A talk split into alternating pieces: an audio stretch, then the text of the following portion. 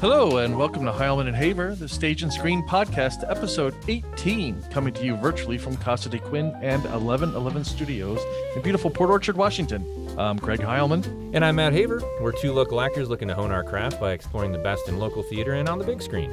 Each week, we bring you entertainment news and views, celebrate classic Hollywood, enjoy cocktails with that Tinseltown twist, interview talented local actors and directors, and chat with industry experts and artists from LA to the UK.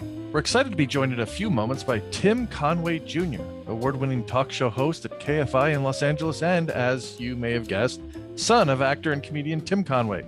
But first, we wanted to let you know about a special event coming up at the historic Roxy Theater in Bremerton, Washington. The Roxy is turning 80 this year, and to kick off the celebration, the Roxy is throwing a birthday party for Quincy Jones, who turns 88 on Sunday, March 14th. The Roxy will be hosting several special events, including showings of The Wiz on March 12th, 13th, and 14th. Come down Sunday afternoon, early evening to the Roxy's pop up wine bar and wear your favorite Wiz or Wizard of Oz costume. We'll see you there and stay tuned to Heilman and Haver for more details and visit the Roxy Facebook page for updates at, at Roxy Bremerton. And speaking of the Roxy, now playing on the Roxy big screen is the much awaited Supernova, the powerful and touching story about a gay couple, one a musician and the other a novelist, played by Stanley Tucci and Colin Firth, as they embark on a road trip as dementia starts to take hold of one of them. Also, continuing its run is the eye opening documentary MLK FBI, based on newly declassified files. This film by Sam Pollard explores the history of the U.S. government's surveillance and harassment of Martin Luther King Jr. And speaking of history, our guest today is a man whose fans love him for his knowledge of history and his down to earth take on life and the refreshing levity he delivers each weekday from 6 to 10 p.m. on his award winning radio show on KFI AM 640 in Los Angeles. Tim Conway Jr. was born and raised in the City of Angels and proudly admits he survived 10 years in what he can only describe as a youth detention center, the Los Angeles Unified School District. He spent his childhood around around Santa Anita, Hollywood Park, and Del Mar racetracks with his father, Tim Conway of Carol Burnett Show fame, his four younger brothers, and one older sister. During his early career, he produced his own internal internet radio show, and thanks to his popularity, he was offered an opportunity to host a radio talk show on 97.1 KLSX FM. Over 12 successful years, Conway's show became famous for providing Southern Californians with a vari- wide variety of entertaining topics, including live police chases, Hollywood craziness, and sharing current events with a twist of humor. And in 2009, when KLSX switched to an all music format, Conway joined forces with KFI AM 640, the number one news talk station in the country, to continue bringing his unique and comedic perspectives to topics like politics, gambling, and more. Throughout his career, Conway's been featured on numerous television programs and has received various industry awards, including uh, a Golden Mike Award, an Edward R. Murrow Award, and a Marconi nomination for Personality of the Year in 2016. And when he's not busy entertaining listeners, he enjoys spending time with his family, supporting local charitable organizations, and hanging out at the racetracks. Tim, thanks so much for joining us. Welcome to the show. You got it. I listen. My pleasure, guys. Growing up in LA with a well known actor and comedian father, did you always know that you wanted to be an entertainer, or was there a specific moment that sparked your interest in show business? Well, we didn't actually, uh, there's a policy in my house that's not really well known. We didn't actually get to meet our dad until we turned 35. so I just saw him on TV a lot and uh, enjoyed his work. Very, uh, very talented man. No, I don't know. I think it just sort of, uh, you know, when I, I, think you get into radio or into show business when you really can't do anything else. You know, you try other things in life and you realize you can't get up at seven o'clock in the morning and sit in a, you know, in a cubicle. Uh, you realize you can't work outside. You realize you're not good at sports. Uh, you realize, you know, a lot of things. Then you just sort of slide into, I guess I could do this, right? And and and that's sort of how it happened. It was, it was just like really dumb luck. And anytime you get, you know, any any job in radio, um, especially you know, in a big city, there's a lot of luck involved, a tremendous amount of luck involved. So these these blowhards that, that tell you, oh well, I was in Memphis and then I went to Akron, I worked my ass off, called people all day. They're full of shit. They're lying. it's luck. I just finished a book about Orson Welles and was listening to some interviews with him. And there's a guy with a career, and he he gave all the credit to luck. Yes. I was lucky. I was lucky to have these people in my life. I was lucky to get this break. I was lucky, lucky, lucky. Right. So, yeah.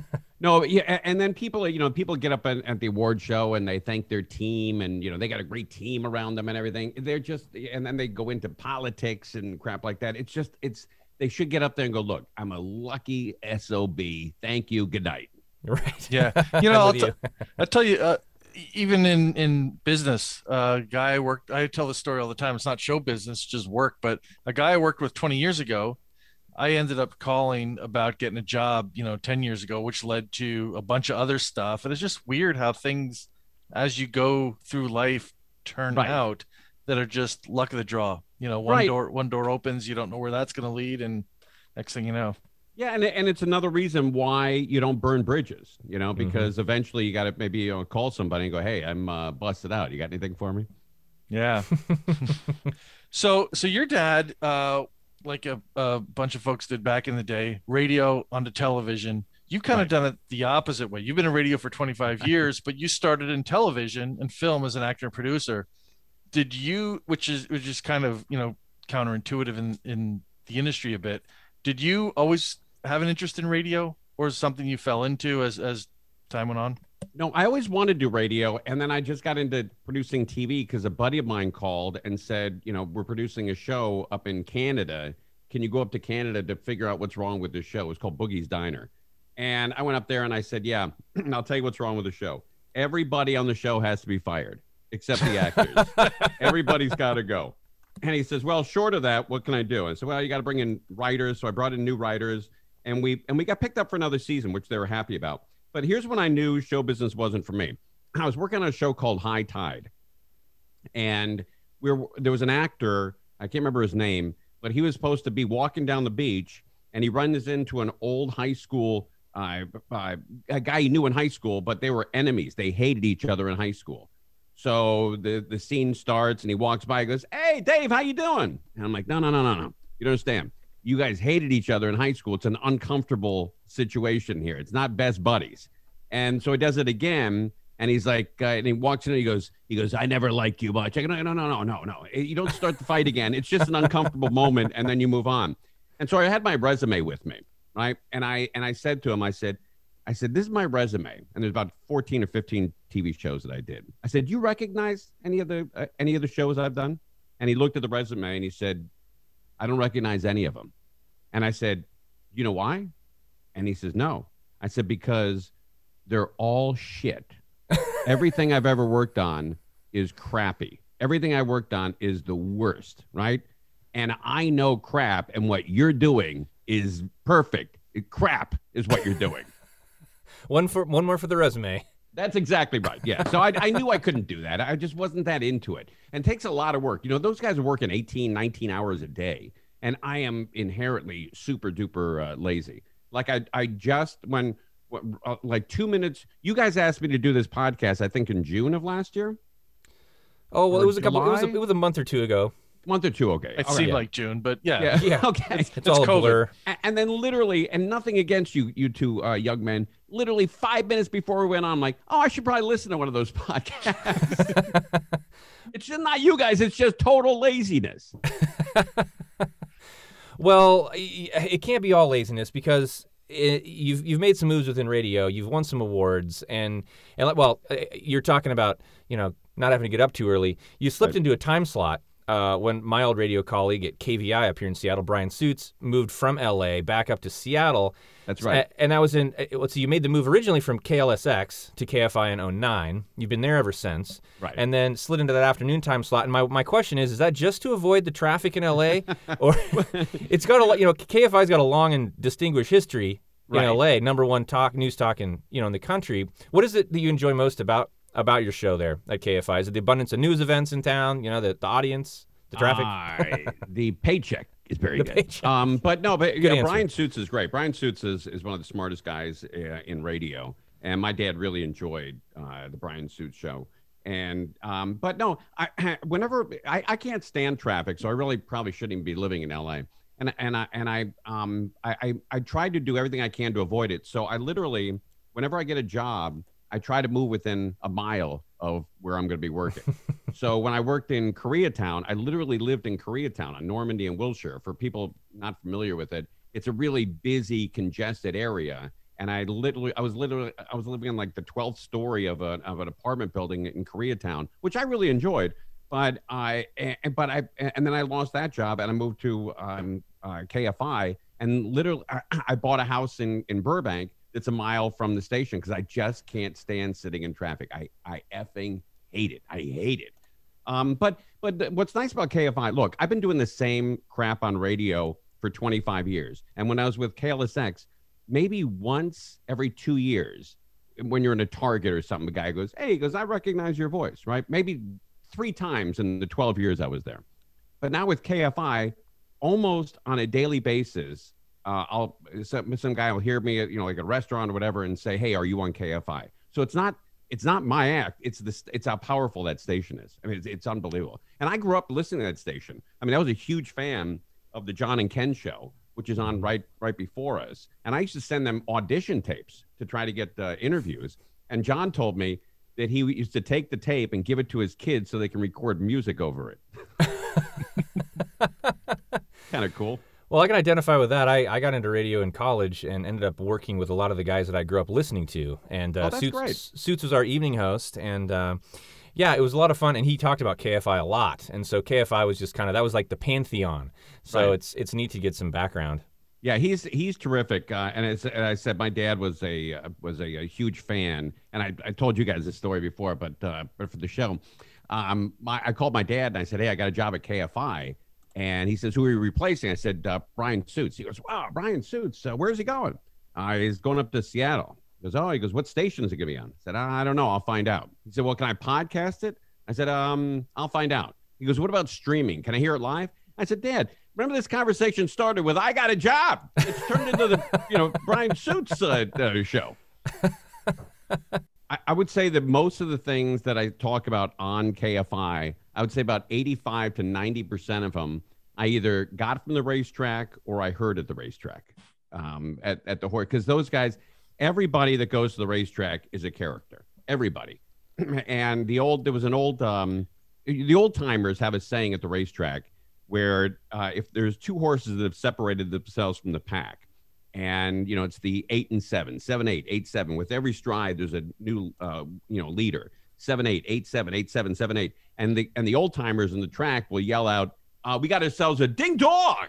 Right, and and so I was talking about a, a a story one night about this woman in San Diego that killed her husband. I'm like, oh, what an a hole she is, and I found out he was cheating with her sister. I'm like, oh, well, he's the a hole. And the only reason he did it is because she spent all of his money. Okay, she's an a hole. I couldn't figure this out. I couldn't figure out who the bigger a hole was. So I said, oh man, that's a uh, ding dong we got here, right? And I would have never said it twice, but Matt Money Smith, who's on our uh, 570 AM, uh, the sports station in at our iHeart Media, he calls me up after the show and he goes, dude, he goes, I've been listening to radio for 40 years. I've never had to pull off the freeway because I thought I was going to crash. I was laughing so hard. He goes, You've got to use that. That term ding dong is unbelievable. And again, if it wasn't for him, I'd never said it twice. Never.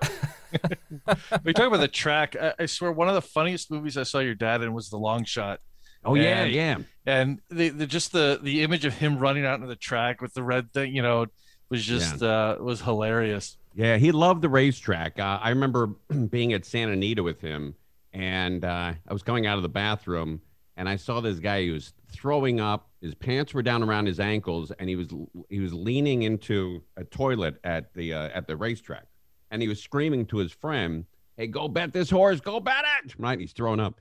And so I, t- I, I go back to the table. And I tell my dad that story. I go, man, the guy's got his pants around his ankles. He's on his knees, throwing up in the toilet and yelling at his buddy to, to go bet a horse. And my dad, without skipping a beat, goes, uh, "Who do you like?"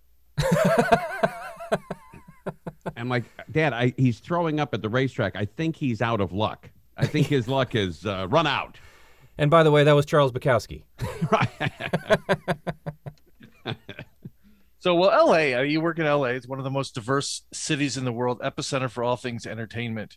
How has how, how has growing up in LA and the son of a television and film celebrity shaped your show or, or how you do radio?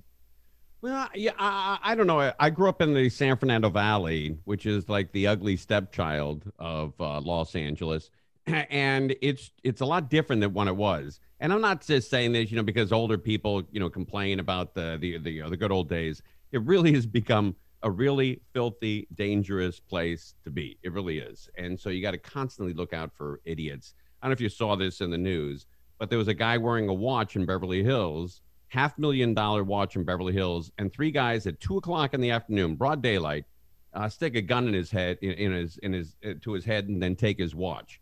Well, that's just that's like literally uh, that happens probably ten to fifteen times a day around L.A. They're getting rid of the the poli- the budget for the cops. They took 150 million dollars out, and then they wonder, and then they're you know they're releasing guys early from prison because of COVID, and then they're like, shit, I wonder what uh, happened here. I wonder why crime's going up. Odd, strange. No one can figure it out. It's this logic you keep talking about. right.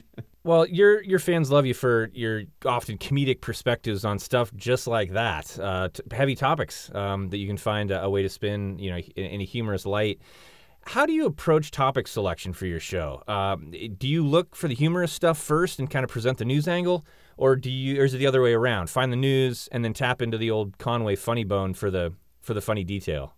Well, you know, Sharon Bellio and uh, and Mondo and and Angel Martinez, um, and you know, they're the ones that do all the work. I I literally, you know, you, do a little research online, you try to figure out, you know, what's going on, just so you don't embarrass yourself, and uh, then you go in. Look, I used to do a, a show over a, another radio station on KLSX with a guy named Doug Steckler, and we used to do six and a half hours of prep each day. We'd we'd get it. We would get to the station at eleven thirty and we'd go on at 6 p.m. Right. So we literally would work for three hours, take a half hour to get a meal, and then work for three more hours. Six and a half hours of prep. You know, writing everything. Everything was written. Uh, almost every beat of the show. And then we said one day, all right, let's take six months off where we come in a minute before the show without talking to each other and see what what goes on with the ratings. They were exactly the same as when we spent six and a half hours prepping. Exactly the same. So we said, F that. Good old Arbitron. Yeah, right. Anybody exactly. out there testing? Anybody listening? I, I think when we like interview people, I think it's you know I'm just naturally curious about stuff anyway. Um, you know, and I'm excited that you know when when people say yes to be on the show, I think it's kind of cool. You know, Mhm. um, because uh, I know that when I was younger, I used to love calling talk radio. I was punished a lot when I was a kid, and I used to love calling talk radio. And the rule was that they had you had to be 18. You know, if you call KBC, they'll hang up on you, going, "All right, call us back when you're 18." And I'm not. I'm like, well, that sucks, right? I mean, you know, that uh, you just discriminate against kids like that. I mean, that's you know, they're not doing, they're not drinking or smoking. They just want to talk on the radio. So we don't we don't do that. We like the kids, uh, you know, call up, and and kids are always, you know, the, the funniest and the most natural uh, on the air anyway. There should be kids talk radio, is what there should be. Now there's an idea. If this podcast thing doesn't work out, we should look into that, Greg. Yeah, there you go. but you, men- you mentioned, uh, Tim, you mentioned being naturally curious. I know that's one thing Matt and I have in common too. Is is we love getting people on here, just asking questions and finding Sure. out um, stuff. The one thing I look at in the advent of all this technology is a lot of kids these days. Everything's on the phone. There's instant um, gratification, instant knowledge. Is do you think we're losing some of that curiosity in some of our younger folks, and and where the next interviewer is going to come from with with um, with this? Well, I think you're onto something. Uh, I mean, I don't like to do it my. I, I I hate to do this, but anytime I can't come up with a name, like I'm I'm thinking of uh, you know the lead singer of the Who, right? And uh, and I can't come up with it. I instantly you know go online and try to figure it out, and it does slow you down a little because you Mhm. don't have to think anymore. Everything is right at, at at your fingertips.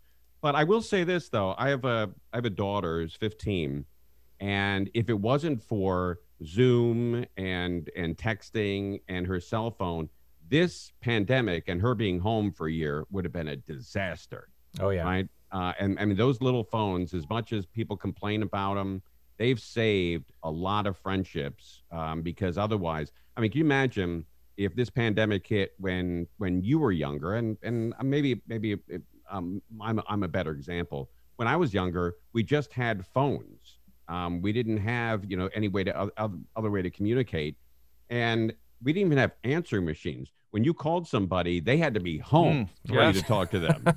you know, that's I vaguely remember that. Yeah, right. So you mentioned the technology thing, and you do you do podcasting and your YouTube and social media, just like you know Matt and I do. And with all the ev- advent of all this media, and maybe this started with satellite radio uh, when it, however 20 some odd years back when Right. may, uh, th- what do you think the future is for terrestrial radio do you think it's still relevant is as relevant as it used to be and can stay relevant in the future or are we just going to kind of migrate into these new mediums Well, I, you know, they always say radio's dying, radio's dying, radio's dying, and then you know, last year we had the best year that KFI has had in 20 years. Wow. I mean, it, it, obviously it had something to do with the pandemic and people want information. I get that. Um, and and if I had to do it all over again, I wish there was no pandemic. I'd rather, I'd love to trade in the ratings and get this, you know, country back to normal. Um, but I think that that'll always be around because, you know, there are certain things that you need to like watch or listen to live, uh, and sports is one of them. Like, are you Mhm. guys sports fans? Mm, yeah Uh, okay. And when you're watching the the uh, what is that the Stanley Cup? yeah Who what what team? that's the bruins Oh, the Bruins. Okay. Um, you can't watch a Bruins game, you know, like when you DVR it and you're like 15, 20 minutes behind because one of your a-hole buddies will text you the score, oh yeah Yeah. right? And ruin it for you. So you got to watch sports live. That's one thing. You also have to watch police chases live. and and when you're stuck in traffic and you know you see a bunch of helicopters around, police helicopters, and there's some action, you want you want information immediately, and so you turn on you know KFI, and we usually you know try to provide it for you. I think it's I, I look you know the with podcasting, um, you know it's taken some of the audience away, and with uh you know with streaming and stuff like that. But I still I still think that you know terrestrial radio, uh, as long as they keep putting them in cars, will be fine. But the new Tesla, they don't include AM radio. So I mean, my my agent, uh, a guy named Eric Weiss, bought a brand new Tesla, and he's on his way home. Went to turn on the station to hear one of his clients, and he couldn't do it because he didn't. They didn't have an AM radio. So Boy. hope that trend doesn't continue. Going the way of the eight track. Well, the That's right. AM, AM radio always throws me back to my grandfather's old car when you just to do a preset, you have to pull the button out, tune it, and then push the button back in. Right. And then you remember I had to turn the dial to try to tune the station in. yeah. It was kind of weird. Um, but, it, but I hope it sticks around for a long time. I love it. I love talk radio growing up. And, and we really do have like a, a younger audience. Look, we have a, a significant part of our audience that's in their 20s, like 25 to 30 years old. And when I was 25 to 30, I was like the only guy listening to talk radio. All my other friends were out there, you know, trying to get chicks and drinking and smoking weed. And I was listening to talk radio like an idiot. Well, there's some there's some basic things, and you look at ebooks and things like that, but there's nothing better than holding a physical book. hmm Newspapers, you know, there's Right. nothing to me better than actually reading a newspaper. Maybe Right. a mold, you know. Right. But yeah, to me, it's the same with radio. There, there's podcasts and things you're walking around with your, you know, the iPod or your phone or whatever it is. Right. But there's nothing like hearing a conversation between some people, and it just there's something about it to me that's that's timeless. Right, and it keeps you company too. I mean, I, I, I drove from uh, my my wife's from Oregon, and so I drove from uh, Portland back to Burbank, and it was a Saturday and Sunday. It took two days to do it, and I listened to sports radio the entire way, and and it sort of like was having a buddy in the car who also enjoyed sports, and and I, I even called in. I like never even called talk radio anymore. And I, I called in like to ask a question, and then I got nervous going on the air with this guy, like an idiot. Role reversal. Yeah, exactly right. But but it, it does keep people company, and and you know you can you if if you're alone in the car, you know I can say something like, uh, "Hey, John Elway's coming back to uh, have one more season with the with the uh, with the Denver's. He's going to play for the Broncos for one more season." Now, if you have somebody in your car with you, and and I say that, and the other guy goes, "That's bullshit, right?" Oh yeah, yeah. Why why would he do that? He's 90 years old. He's not coming back to the Broncos. Oh yeah, that's what I thought. But when you're alone in the car, you're like, is that true? I don't. Is, that way coming back to play for the Broncos? I don't know. Right? It's kind of weird. So, uh, speaking of the quarantine, have you been broadcasting from home, or are you guys still working out of the station? Um, I was broadcasting from home, and then I you can't see it because it's this fucking thing broke, Uh oh. and so I had to go into the station, and and I I enjoyed it much more. It's much easier to go in and and to do it there. Yeah, you run a risk of of dying a horrible death with with the uh, you know COVID, but to be in in the studio with you know Bellio and Mondo and and the whole gang is really cool. and you guys know this. Uh, I don't know if you guys are married or not, but you know, guys aren't really built to stay home. No. You know, we're just built to go out and and you know, hunters and gatherers. Like when you go on vacation, I imagine you know the first thing you do is you drop all your crap in the hotel room and then you get out of the hotel. Exactly right. That's what we do. That's what we do. Right? Men need some reason to get up and leave the house, whether That's it's right. work or fishing or, or, or what have you. That's right. Yeah. Well, we've we've talked about that too. It's it's come up. We, we got about I think three or four shows in the can before things really shut down again. And just out of respect for Greg and I see each other all the time. We're neighbors, but you know, out of respect for our guests, okay, let's go to Zoom. And Zoom has been a boon for us because we've been able to connect with folks like you in LA, yeah. across the country, New York, all the way over in the UK. So it's been you know very uh, uh, a cool thing. It it doesn't take the place of in-person conversation though and it's Yeah, you're it's- we were talking about this recently how challenging it can be to to gauge when to jump in you don't want to talk over people it's a lot harder to gauge body language so as you know as as uh, as challenging it can be it can also be very rewarding because it does allow you to to really talk to folks you may never ever have met before but um, there's something to be said for that in-person contact and we can't wait for that to be able to do that again real soon Right. hopefully Yeah, it's uh, I I really look. Um, it's been a horrible, horrible year, but I think when we all get back to normal, I think every one of us will completely appreciate everything we do much more. I You know, going so. to a Laker game or Dodger game or a movie or a, or even a dinner. You know, literally sitting in a restaurant, inside of a restaurant. You know, for the rest of our lives, we'll be like, "Oh shit! Look, we're inside. Look, wow, there's, and there's hot food here." even shaking hands something Right. as simple as that patting on the back a hug it's it's yeah it's it's amazing what we've taken for granted Yeah, and I think we should go back to shaking hands once we all have the, uh, you know, that that that stupid ass thing where people put their elbows up, right? Seen that? And everyone's so uncomfortable doing it, right? It's like, oh, yeah, the fist bump, and you don't know what to do. You don't know the elbow, the fist, and it's it's a mess. And and by the way, when when somebody shakes your hand, that tells you a billion things about the guy. oh You know, yeah whether he, whether he looks at you, what the, if it's a firm grip, it's one of those wet, you know, south, you know, the uh, limp uh, fish Oh yeah, right. The limp, wet fist. God Almighty! And nobody's told that guy, right? You don't. You, you, you, that, that's not how you shake the hand. The guy's like sixty-five years old, and he's still just with the dead paw. well our guest today is tim conway jr kfi am radio host and son of tim conway best known for mchale's navy the carol burnett show and a ton of other fantastic tv shows and movies uh, over the years. Uh, we're really glad to have had this time to talk about uh, tim's career in radio. And uh, in our next segment stay tuned. We're going to talk to him a little bit more about his relationship with his dad and growing up a conway. So stick with us right here on heilman and haver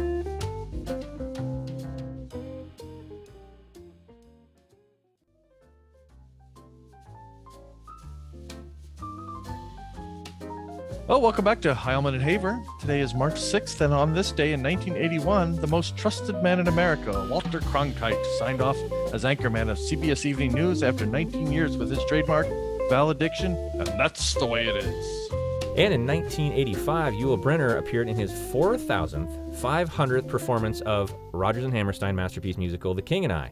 Brynner also played the title role of King Mongkut of Siam opposite uh, Deborah Kerr in the 1956 film adaptation directed by Walter Lang.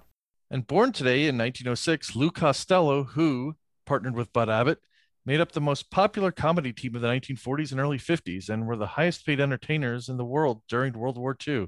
Also born today in 1923, announcer, game show host, comedian, actor, singer, and Johnny Carson's right hand McMahon, Ed McMahon. And let's not forget Rob Reiner, born in 1947, son of Emmy Award winning actor, comedian, writer, and producer Carl Reiner. Rob followed in his dad's footsteps and with the 70s hit All in the Family and timeless films like The Princess Bride and Stand By Me. And speaking of following in a father's footsteps, we're pleased to be joined by Tim Conway Jr., award winning radio host and son of beloved comedian and actor Tim Conway of McHale's Navy and Carol Burnett Show fame. Do you get a lot of you get a lot of interviews where I mean it's just just tell us about your dad. Tell us about your dad because you've got a career too. Does that ever get old as Oh, a child? never. com- Never No? ever. No, it it doesn't because uh, I um, uh, my my dad always embraced everybody. That like when we, we would go to a restaurant, either Baroni's or um or um you know San Pietro's or whatever, and and literally during the Carol Burnett show, it would be like sometimes five or ten times during the meal.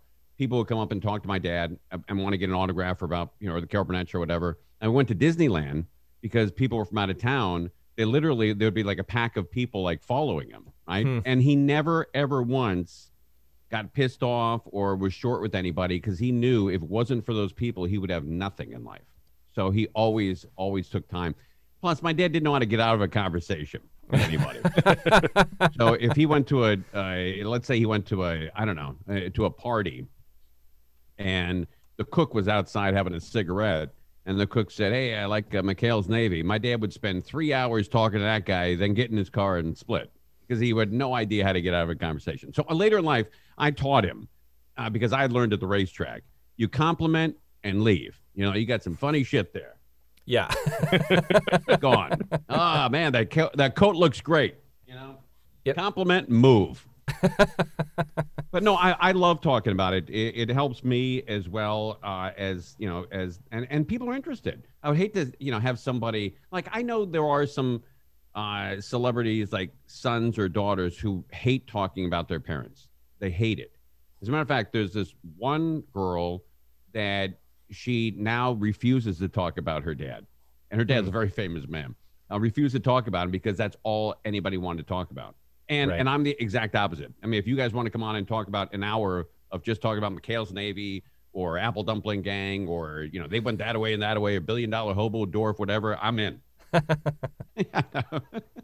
but I, I I will tell you a funny story. I don't. You guys probably don't remember McHale's Navy. Oh, I watched McHale's Navy. Oh, you did. That was- Okay, that- good. Yeah, that was also one of my that was also one of my sick day things. When I stay home from sick from school. McHale's Navy that's is great. 1.30 in the afternoon. Yep. Oh, that's great. Okay, that's that, that's pretty cool, Greg. Um, but my my dad did a, a, a series of of shows. They did the first season of McHale's Navy, then they took a hi- hiatus, and they were guaranteed to come back for another season. So my dad went home to Cleveland, um, and and was you know going to spend the summer with his mom and dad, my grandparents, and my grandmother said, um, you know, now that you're out of work, I set you up for an interview at Shutt's uh, hardware store. yes. And my dad's like, "What?" He said, "Yeah, you got an interview tomorrow at 10 a.m. at Shuts." And he goes, "Mom, I, I'm I'm going back to the show." She goes, "No, no." She goes, "You're not sitting around the couch all summer. You're you got to work." I mean, you know, my dad was like, you know, 29 years old, 28 years old. So my dad goes down to Shuts to to meet uh, Mr. Shutt. He had known him known him since he grew up, and and and uh, John uh, John Shutt is is showing him through the hardware store. It's one of those old old you know midwestern hardware stores. You can probably you know you know what it smells like.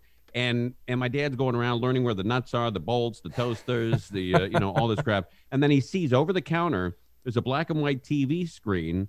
And over the counter, there's pl- they're playing McHale's Navy, and he's watching it in the hardware store while he's interviewing for the job.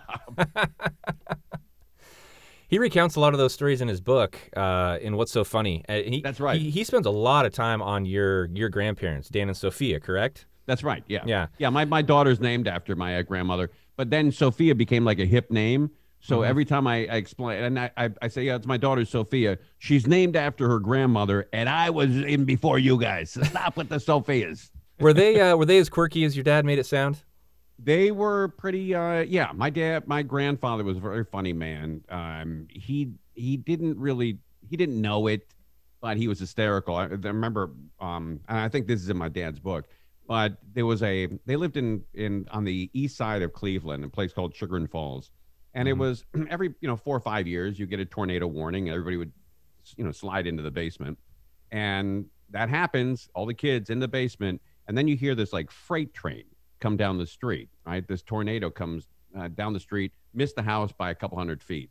So my grandfather goes out and he looks out and he sees this elm tree that he used to have in his yard. And it was literally like 80 feet tall. It was probably 10,000 pounds and, you know, e- 18 feet in circumference, huge, huge old tree, probably 75 years old.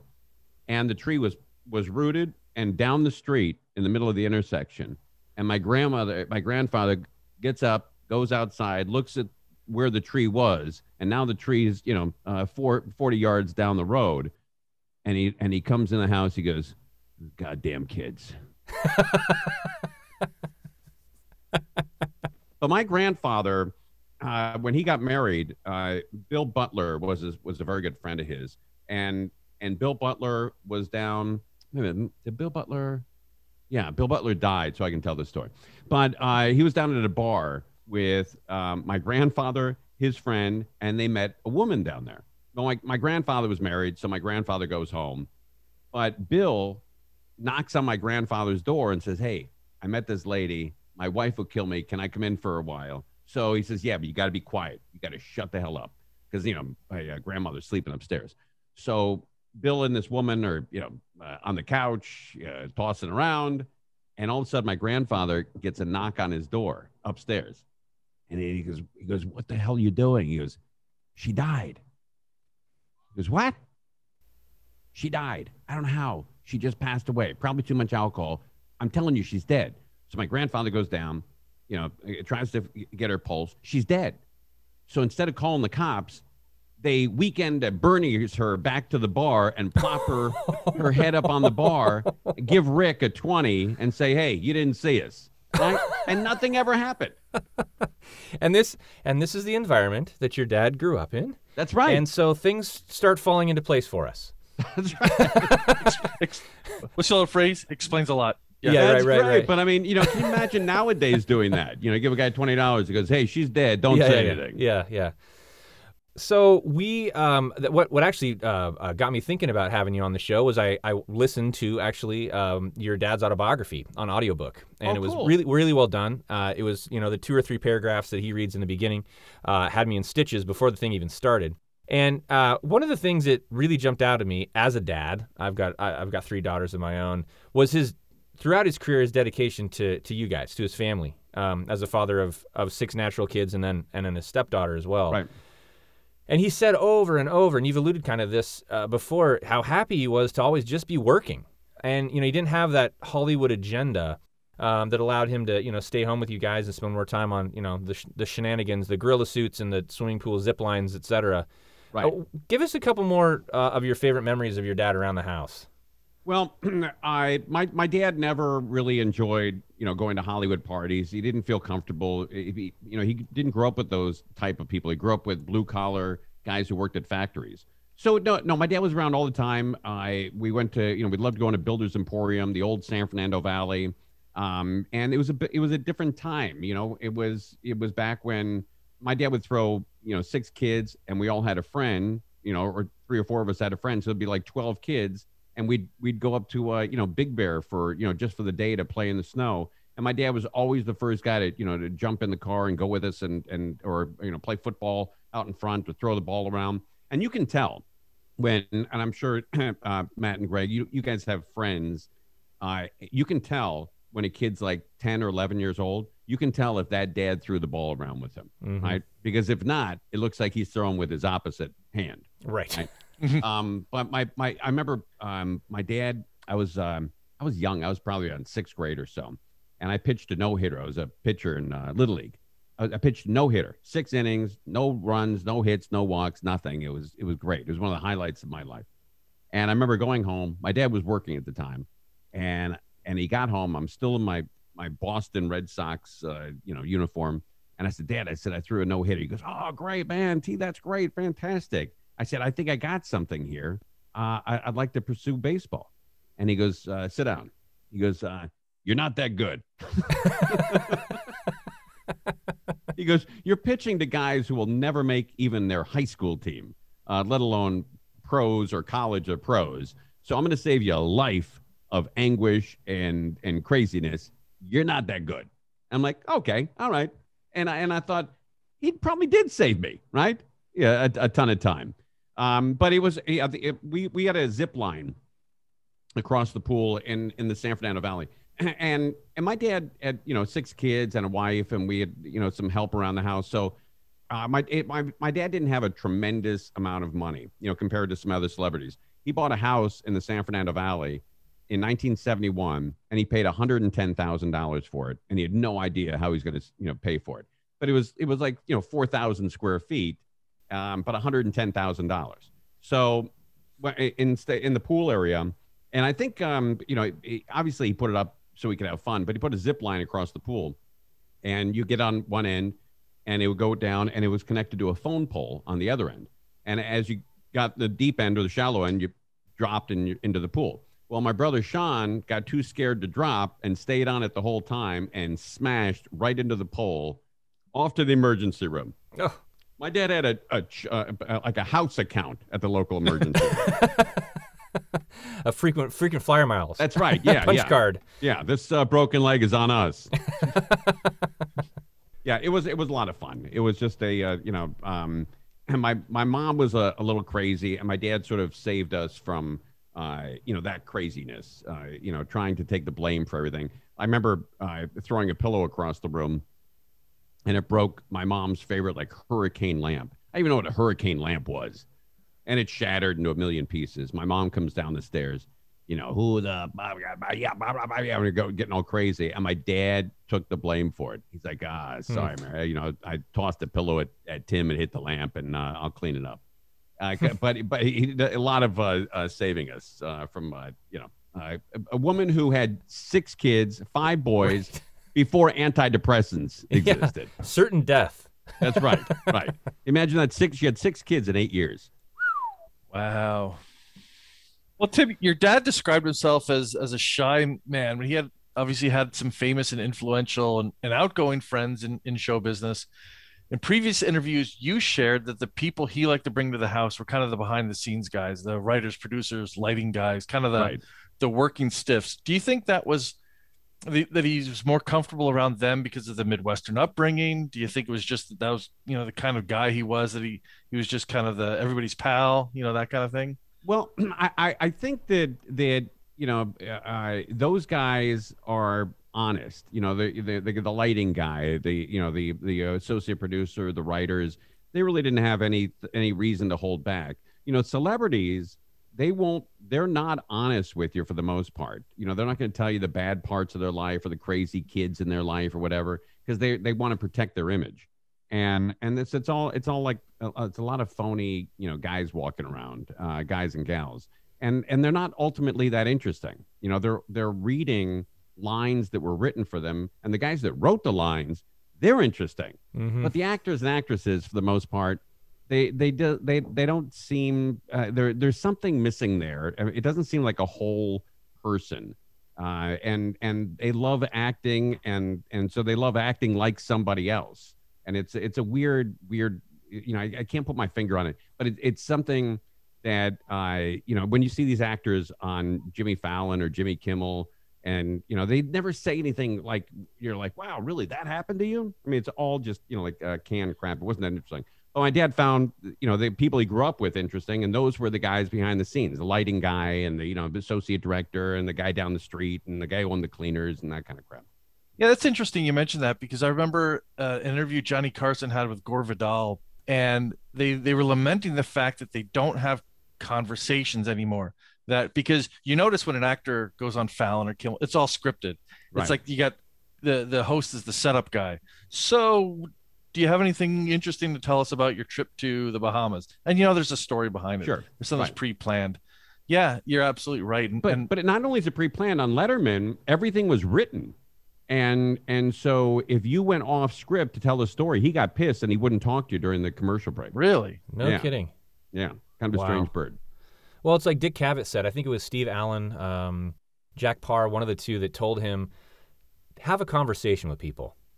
And and Cavett was, I think, one of the you know the best at that. Just simply sitting and having a conversation with the likes of Orson Welles, Bette Davis, these Right. these people who, again, probably were a little bit more apt to tell the real story maybe than than modern day celebrities. But Sure. um, that's something that we we strive to do too here on the show. Is that it's a lot of fun to talk to the folks behind the scenes, the composers, the screenwriters.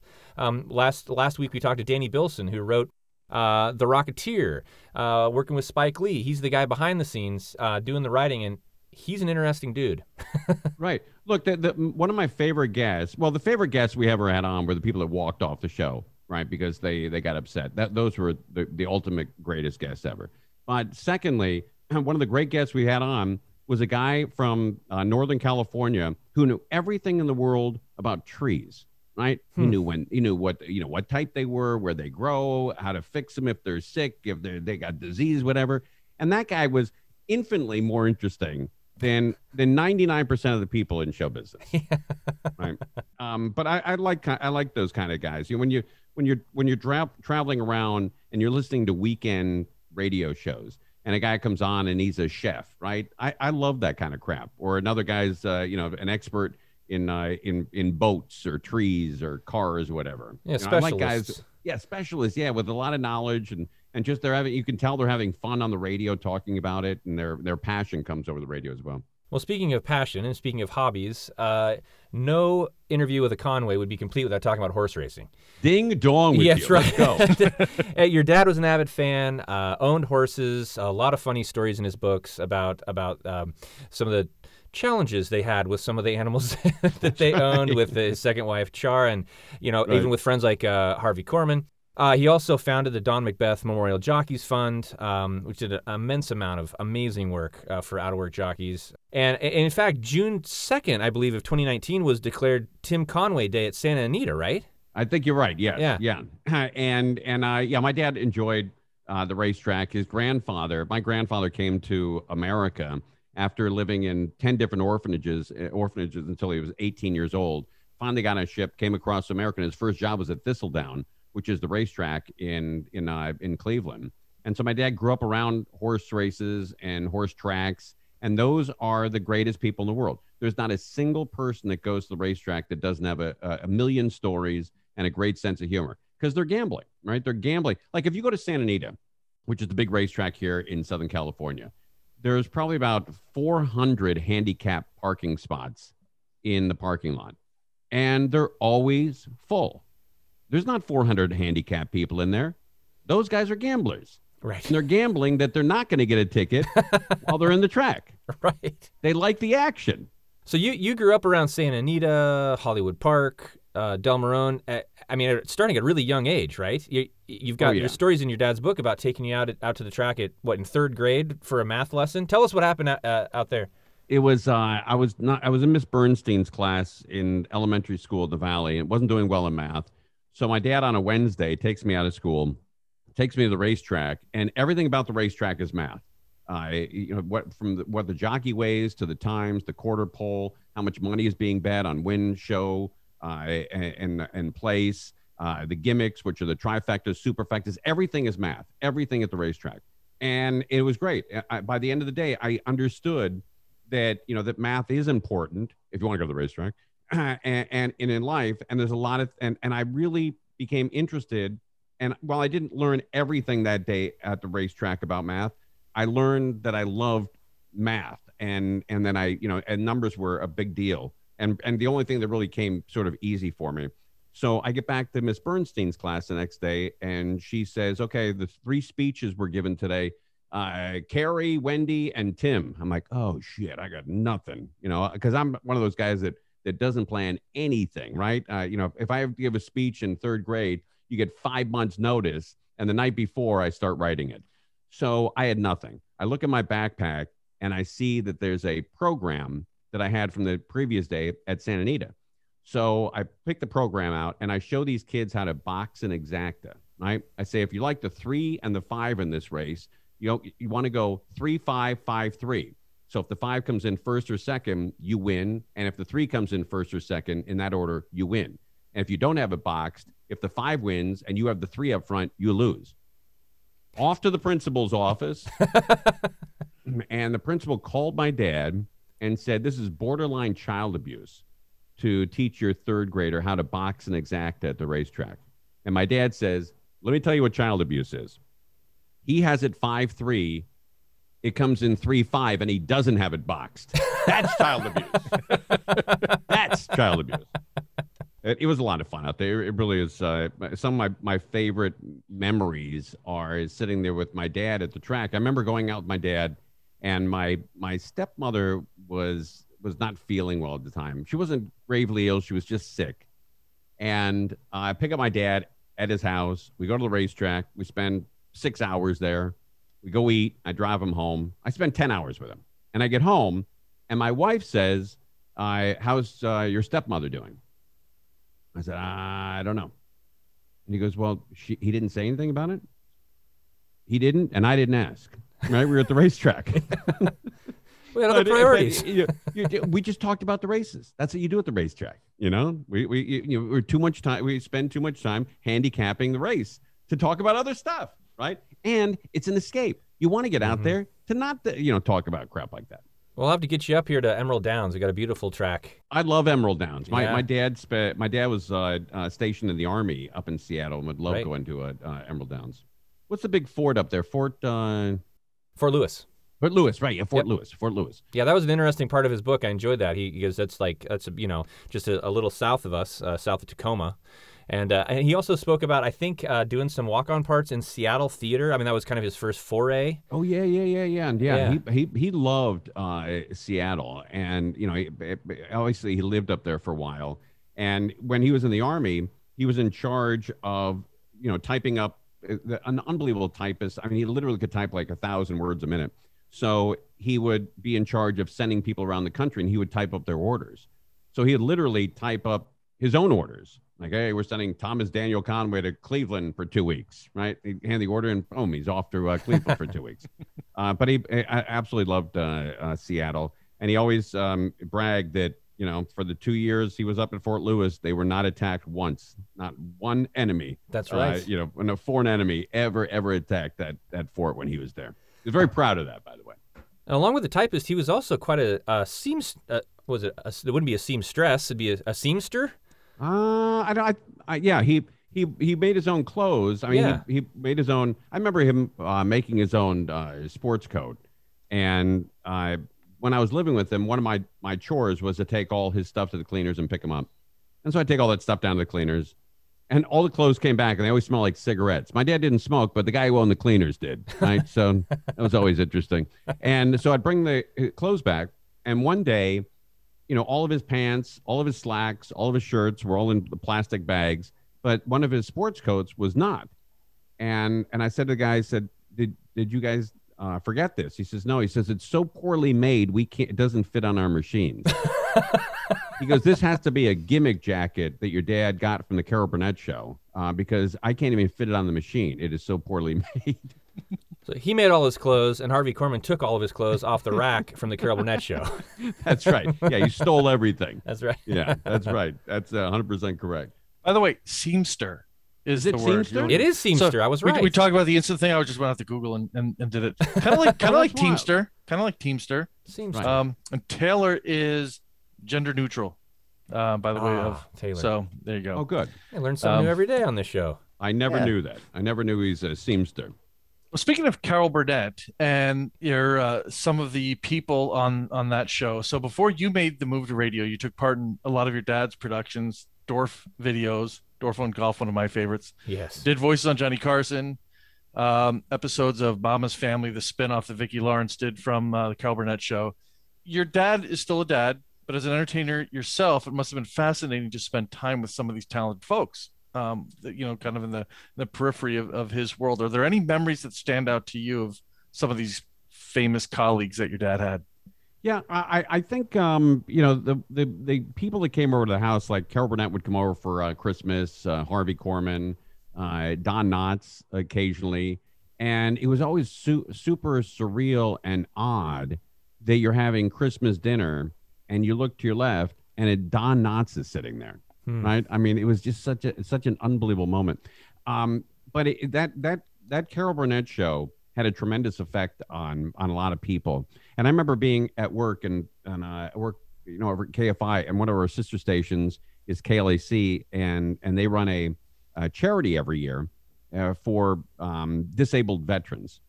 And James Worthy, you know, the great uh, uh, basketball player for the LA Lakers, was coming in to answer phones and for the charity event and be interviewed on the radio. And I never really get starstruck, but I wanted to meet James Worthy and, and tell him what a huge part he had in my childhood. And so I was talking to him and he asked what I did. And I said, do a, a show on KFI.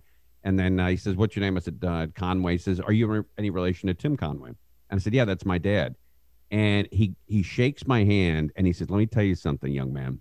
I said, young man, I'm probably older than he is. uh, he says, he, he, James Worthy said, I won championships in high school. I won championships in college. Uh, I won championships in the NBA. I have more money than I can ever spend. And he said, I would give all of it away, including my house, my cars, everything I own, my trophies. I'd give all of it away to have one more hour in North Carolina on the couch on a Saturday with the windows open and sitting next to my grandmother and watching the Carol Burnett show. Isn't that crazy? Wow. Isn't that wild? That's powerful. Awesome. Huge, huge, unbelievable effect. Yeah, but it, it was fun. I mean, I you know it, it's fun to have uh, you know Mannix was uh, was at my uh, uh, wedding with uh, Carol Burnett. That was kind of cool. But again, my dad didn't have a you know a tremendous amount of of contact. Uh, you know, didn't like to go to parties. He, wasn't comfortable, and and didn't really have a lot of celebrities over at the house. One of the ones that you guys may know the voice, may not know his name, but it's Ernie Anderson. Yeah. And Ernie Anderson was the voice of, you know, the Love Boat. You know, he's the, you know that great voice of ABC growing up. You know, then Thursdays. You know that that unbelievable voice. Um, he did um all the ABC shows. You know, have you driven a Ford? You know that that uh, and Parkay was another one. He did all these voiceovers. Well, my dad and him met in Cleveland in the '50s, and they came out to Hollywood together to try to make it. And so I Ernie Anderson was a big, huge part of my of my childhood. And at one point, uh, Ernie was smoking cigarettes, and his wife, Edwina, said, "If you keep smoking, I'm leaving you." Um, and he goes, "Oh, fuck it, man." So she comes up. He was at he was at her office, and she drives up, and he's smoking a cigarette. And I was 14 at the time. So he drive she drives up, and he sees her, and he hands me the cigarette, and he goes, "That's yours." I said, "All right." so Edwina comes in. I take a hit of the cigarette to try to sell it. And she goes, You smoke? I said, Yeah, I do. so she goes into her office and he grabs the cigarette and he goes, I told you not to put your fucking lips on it, like the voice of God. like it was it, like like to avoid, you know, her finding out that he was indeed smoking, he still didn't want to relinquish relinquish just the one cigarette. One hit. told you not to put your fucking lips on that, man. right. How about Harvey? Did you get to spend much time with her? I'm a huge Harvey Korman fan. I did. Harvey Korman was uh, truly one of the greatest characters of all time. I remember when my dad and, and Harvey were they were doing a show up in in Lake Tahoe. So they're going to fly from LAX to Reno and then take a car up to Lake Tahoe. And I had nothing to do that weekend. I wasn't working. So I said, "Hey, can I go?" And they said, "Yeah, sure. Jump on the plane." So we're going to take American Airlines up to Reno and Reno drive up to Tahoe. So we get on the plane and Harvey's in front of me. And he said to the the two uh, stewardesses, he goes, uh, "Good afternoon, ladies." And they, said, "You know, uh, uh Mr. Korman, uh, very nice to meet you. Uh, that's great." And they looks in the cockpit and there's no pilots in the cockpit. And he says to the uh, flight attendants, he goes, uh, "Hey, where are the pilots?" And the two flight the two stewardesses said, "We're the pilots." And he looks and he goes, "Wait a minute, you guys are the pilots?" He goes, "They said, yep." And he says, "I'll catch you on the next flight." and he he turns around, he walks off the plane, and he and he got on the next flight. He met us up there like an hour and a half later. And I said, Harvey, what was that all about? He goes, if this if this plane goes down, I want a guy in that cockpit pushing every button and pulling every lever. I don't want a woman in the microphone going, "Tell my sweetheart I loved him." That's funny. One of my favorite bits that they did uh, when they were touring together. it was a charity event. I think it's you can see the clip on YouTube um, where they play the um, the very harried traveler, and your dad plays the very slow uh, it, much in the vein of the world's oldest man, the world's oldest uh, flight booker, right. airline yeah. guy. Yeah. And it was, I mean, I'm in stitches every time, and they must have been in there. I mean, I'm assume 80s at that point, or it's uh, late 70s. Was was was oh, yeah. Harvey significantly older than your dad? He was a few years older, right? Uh, he was a few years older, not uh, you know, not, uh, but he was still you know sharp all the way up until the end. Yeah. Um, the, I, I remember you know when uh, a friend of mine had a grandfather who wanted to go see the show in Palm Springs, and and so we gave him tickets, and he went every year. Uh, my friend's grandfather went every year in Palm Springs, five years in a row. Went to see my dad and Harvey and and and Louise DuArt and watched the entire show. And so Jason Salacco's grandfather goes backstage, and I happen to be there that uh, that weekend, and says to my dad and Harvey, he goes, "I've seen the show five years in a row," and he goes, "I, I goes, I got to thank you guys for making it fresh and changing the entire show every year so I can come back and enjoy it. What he didn't know is that show was word for word the same every year, but he was 92, so he forgot last year's show. It's like it's like when my dad wrote his book. Uh, they were very successful. They had a very nice run, and they they actually had a, a second and a third printing of, of the book, which was very fortunate. And then the the publisher asked my dad to write a second book, Hmm. so he writes the first 25 pages of it, and gives, gives it to my stepmother because she was always the one to be very honest with him, whether it was good or bad. And she reads it and she says, It's great. It's sensational. However, it's all in your first book. and my dad said, Yeah, that's the idea. Just put out the same book because the people reading them will forget that they read it. Well, and that's kind of like what he said in his in his intro to his own book, um, which he didn't narrate, but he he intros it and says, you know, I uh, people keep asking me to you know to, to to narrate my own book, but I've read it. I don't need to read it again. There's nothing new in there, and I just I was driving I was you know driving home from the library just losing it. But uh, that's when I that one- that's one that needs to go on the shelf permanently. It's a it's a phenomenal read. Um, you know, young and old. Um, I- this I, I I did a review on the book uh, a couple days ago on our Oh, cool. our Facebook page and said get YouTube ready. When you're either listening to this or reading it, have it ready. I bought a copy for my mom; she's loving it. But you, it does. It just inspires you to go and watch those old clips. oh, that's great, man. So That's really well, cool. we wanted to get back to, to fatherhood real quick here Sure. before you wrap up. And you know, he like you said, your dad was was not necessarily a, a you know party animal by any stretch of the imagination, but every room he walked into, he he admits that he looked immediately for something, something, a way to make people laugh. That was just in his DNA. Right. And so I assume humor had to have been part of his parenting style. And you guys were obviously close. Well, You know, what Oh. what parenting skills did you did you take from him that you now use? Well, I, I- I think never, first of all, never hitting my kid, not even think about it, but also very rarely raising my voice. I never heard my dad swear, and I never heard him yell at any of us. He would just do it with, you know, with pretty quiet, uh, you know, like um, pretty firm about things, but very quiet. Like, like here's a, or or with, with humor. Like here's an example. Um, my curfew in high school was midnight. I'd be home by midnight. I was pretty good in high school, so I was out all night one night, you know, probably, you know, not scoring on chicks and drinking beer, which is typical.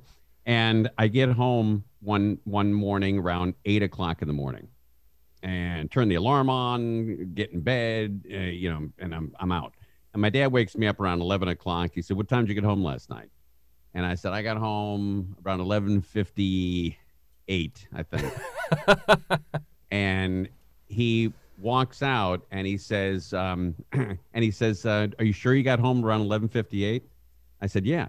And he said, "Well, the LA Times gets delivered at 5:30 in the morning," and he walks out. I'm like, "Wait a minute, wait a minute. What does the LA Times have to do with me?" He goes, uh, "Your car's parked on it." Oh, Busted. all right, all right, I get it, I get it, I, I understand it. And you know, so he would do it. You, that's the way he told me. You know, you're you're not going to be home at six or seven o'clock in the morning anymore. And I and I didn't. You know, he didn't have to yell. He just had to know that he that he knew that I was lying to him, and I felt horrible. But it's also you know a story, another story that I had. Another one, um, like he used to come to my room, and he'd say, "Geez, I got to really thank you, um, because all the other kids in the house, you know, I'm I'm having to replace their carpet like every four or five years, but in your room, I'm I'm gonna ne- I'll never have to replace the carpet." And then he starts walking out. I said, "What do you mean?" He goes, "Well, he goes, I can walk on your pants, then your shirt, then a box, then a tray, then a plate, another box, another shirt, pair of pants, and I leave. Never have to use the carpet in your house, in your room. I'll never have to change it. And that's again his way of saying clean up the room. right, without without saying it. And was it possible to keep a straight face when you're being chastised by a man like him? it was it was pretty fun. We had a great time because I I uh, when my parents got divorced, I was 14 or you know 14 going on 15, and the, my brothers were all younger and my sister was older, and they all decided to stay with my mom, but I moved out with my dad, uh, which my mom hated, right? Because I'm you know I'm splitting with my dad, and it was it was great. It was just like the two of us for about three years until he got into another relationship and got married and it was fantastic. You know, just uh, you know, it was just him and I in this you know house in Encino. So that was kind of a cool cool time. Well, it's it's always um, it's so pleasant when you meet people that you admire, like yourself, and, and you hear about people that you admire, and you hear that they are the way that you hope they would be. Well, yeah, you know what? I I, I, agree. I agree with you. Not not uh, uh, you know so much me, but when when you do meet somebody, uh, like we we've had some guests on our show, some pretty big guests, like Mayor Garcetti was one of them, and um, Larry King was another. But they would come in to be interviewed on the air. Mayor Garcetti is the mayor of Los Angeles, Mhm. and Larry King, the talk show from host from CNN, and and who just passed away recently. And they both came in without any entourage. You know, they Hmm. just walked in by themselves. We buzzed them in. They came in, did the interview, and, and split. You know, I'm just like regular, normal people. And I grew up in the same area as Mayor Garcetti around the same time, and we didn't ever even we didn't even talk politics. We just talked about uh, you know, did you go to Perry's Pizza? Oh, wasn't that a cool place? Yeah, it was right down the street from uh, on on Zelzah where that McDonald's was. Oh yeah, right, the uh, ice cream place there. I mean, it's just sort of you know getting to know the you know the the actual human side of people is kind of cool. For those who who can't tell, we're talking to Tim Conway Jr. Tim, thanks so much for joining us today. We're having a great time. Well, guys, I appreciate uh, uh, coming on, and uh, and I wish you the uh, a, a tremendous uh, amount of luck with this and success. And and when it and when you guys do put it up on the internet, let me know, and we'll promote it on on KFI. Yeah, this has been a real pleasure, Tim. Thank you so much for your time. All right, dig dong with you too. I appreciate it, Matt. Nice to meet you, Greg. Nice to meet you. Well, thank you again to our guest, Tim Conway Jr. You can tune into Tim's show on iHeartRadio and on the KFI website at kfiam640.iheart.com. And get in on the fun. Follow Tim on Twitter, Facebook, and Instagram, and they're all linked in the show notes. And tune in next week where we'll be joined by Tracey Goessel, founder of the nonprofit Film Preservation Society, which has recovered and restored several silent films formerly thought to be lost or unavailable for viewing, including three starring Douglas Fairbanks, topic of Tracey's 2015 biography, The First King of Hollywood. And don't forget, Heilman and Haber can now be heard every week. You can find us on Apple Podcasts, YouTube, Amazon Audible, iHeartRadio, Spotify, and Pandora. If you enjoy the show, make sure to follow us and share the podcast with a friend or two. And we'd love to hear from you, so please join the conversation on Facebook and Twitter and email us with thoughts and comments at heilmanandhaber at gmail.com. And until the footlights come up again, thanks for supporting local theater and for joining us right here on Heilman and Haber.